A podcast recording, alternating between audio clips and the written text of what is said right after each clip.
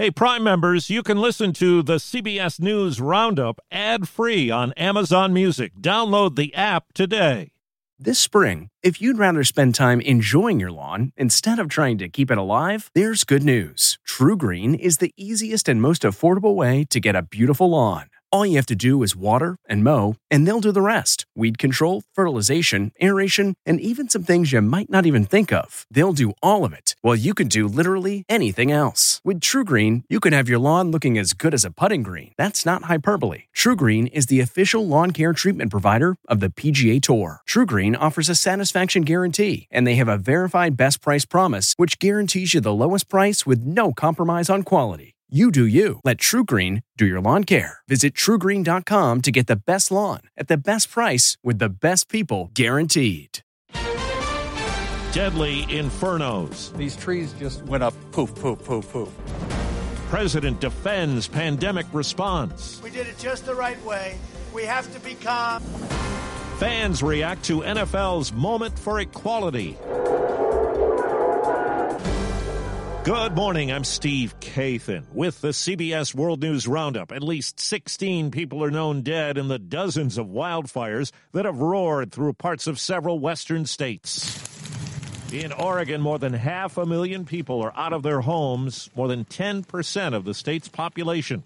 Our coverage begins with CBS's Carter Evans. In Oregon, flames have scorched more than 900,000 acres in a 72 hour period. That's nearly double the amount that typically burns in the state in a year. It's unimaginable. In Washington, Dawn Marie Baxter's sister, Jamie Hyland, was camping with her husband Jake and son Uriel, where there was no cell service. The couple couldn't escape the flames of the Cold Springs fire in their truck, so they ran over a mile in the dark to a river. Jacob was carrying at least a five gallon bucket of water and baby Uriel and shielding him with his whole body. By the time rescuers arrived, Uriel had died. His second birthday would have been next month. There was so much smoke, I don't even know how they're alive. Doctors told Jamie she had also lost her unborn child. This is Steve Futterman in Los Angeles. This woman returned to her home yesterday to find a miracle. There stood my house on this island, and everything else was piles of ashes. But she is one of the lucky ones. Everything was gone. We tried to take as much as we could, but we didn't think it would get this devastating. Thousands of structures have been destroyed, and the death toll continues to rise. This mother worried that her 16 year old son could be among the dead. Right now, he is missing. I can't get a hold of him. Nobody can find him. There has been some progress in fighting the fires, but the progress is very, very slow. President Trump campaigned yesterday in Michigan, a key 2020 battleground state. CBS's Paula Reid says Mr. Trump is defending his coronavirus response after the bombshell revelations in a new book. This whack job that wrote the book, he said, Well, Trump knew a little bit. They wanted me to come out and scream, People are dying, we're dying. No, no, we did it just the right way. Speaking to more than 1,500, mostly maskless supporters, President Trump defended his decision to intentionally mislead the public about COVID something he told Bob Woodward he did in March. I wanted to always play it down. I still like playing it down. Mr. Trump attempted to shift the blame to Woodward. If Bob Woodward thought what I said was bad, then he should have immediately, right after I said it, gone out to the authorities so they can prepare. He had all this information, yet he held rallies. He suggested that to wear a mask is a sign of weakness. His Democratic rivals blasted the president. The virus is not his fault, but the deaths are his fault because he could have done something about it. CBS's David Begnaud tells us health officials are concerned about a growing trend that could affect this country's ability to stop the spread of the coronavirus. Dr. Deborah Birx of the White House Coronavirus Task Force went to South Carolina yesterday with a clear message. That if you've been on vacation, if you've gone to a hot spot, if you've gone to a party in the neighborhood, if you took your mask off and were not socially distant, you really need to get tested.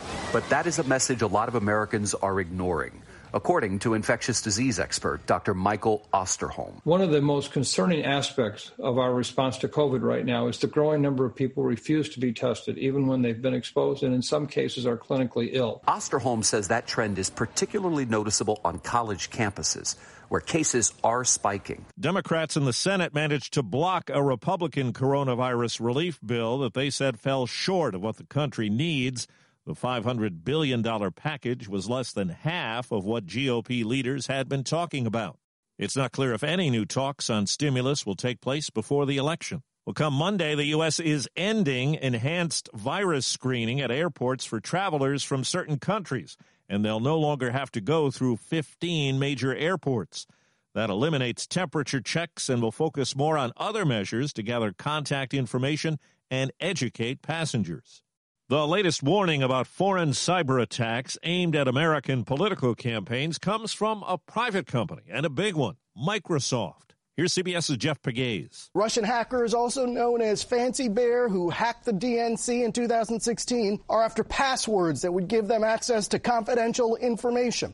China's hackers have been targeting high profile individuals tied to Joe Biden's campaign, looking for insights on how he'd deal with China. And Iran, Microsoft says, is also active, targeting aides inside the Trump campaign. Ceremonies to mark the 9 11 attacks will be a bit different today because of the pandemic. WCBS Radio's Sean Adams. On a day typically filled with hugs and tears, this year, masks and distance.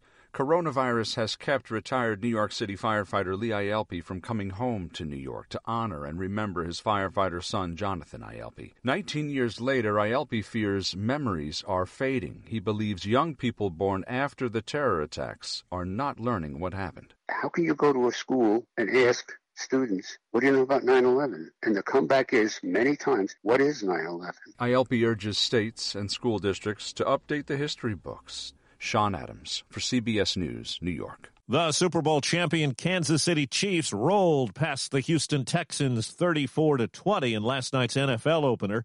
Before the game, Chiefs players linked arms. One took a knee during the national anthem. The Texans stayed in the locker room for all that. Then players on both teams went to the center of the field. Please join us in a moment of silence dedicated to the ongoing fight for equality in our country. That brought some booing. From the crowd limited to 17,000 fans in Kansas City. Viewers later had fun on social media poking at Chiefs coach Andy Reid's clear plastic face shield, which fogged up a lot. On the tennis court, Serena Williams failed in her bid for a 24th Grand Slam title, losing in the semifinals of the U.S. Open last night to Victoria Azarenka. Since the pandemic began and the American economy cratered, more than two and a half million young adults have moved back in with their parents. Here's CBS's Mark Strassmann. Jacqueline Childers feels like a troll living under a bridge. Happy six month anniversary living at home. She lost her job as a digital marketing rep. As a 29 year old living with your parents, we've kind of had to reintroduce each other as adults. What's the hardest part? Total lack of independence. 52% of young adults, 26.6 million people, now live with their parents. With a basement bedroom that has a sheet for privacy, Jacqueline Childers gives herself a pep talk every day. I remind myself that it, this is temporary, like all things are, and you know it'll be okay. What she dreads is the thought of turning 30 and still living in her parents' basement. Mark Strassmann, CBS News, Dunwoody, Georgia. The World News Roundup is produced by Paul Ferry. I'm Steve Kathan, CBS News. If you like CBS News Roundup, you can listen early and ad-free right now by joining Wondery Plus in the Wondery app or on Apple Podcasts. Prime members can listen ad-free on Amazon Music. Before you go, tell us about yourself by filling out a short survey at wondery.com/survey. Survivor's back, and so is On Fire, the only official Survivor podcast. And we have a twist a new co host, the winner of Survivor 45, Dee Valladares. Hi! Listen to On Fire, the official Survivor podcast, wherever you get your podcast. Hi, it's Stephen Colbert, and I'm here to tell you about The Late Show Pod Show, which is the podcast of The Late Show with me, Stephen Colbert. And I'm here with my uh, producer of the podcast, Becca. Hi, Becca. Hi, Stephen. And how long have you been the, the producer of this? We've been doing this for two years now. Okay, and and what is it like to attempt to uh, get feedback from me about the podcast? Be honest about how quickly I respond to emails. You actually respond to emails surprisingly fast. Really? I, I think you might be the only person I respond to respond too quickly. Oh well, that's good. Yeah. I expected I expected you to lay into me. well, this was over the strike period. Oh, I had time. Yeah. See that that does that doesn't count. Sure, I responded to everything because responding to you putting reruns up on the podcast was like a form of employment. Yeah. And I felt like I had something to get up for every day. Yeah. So thank you for that. Listen to the Late Show Pod Show with Stephen Colbert wherever you get your podcasts.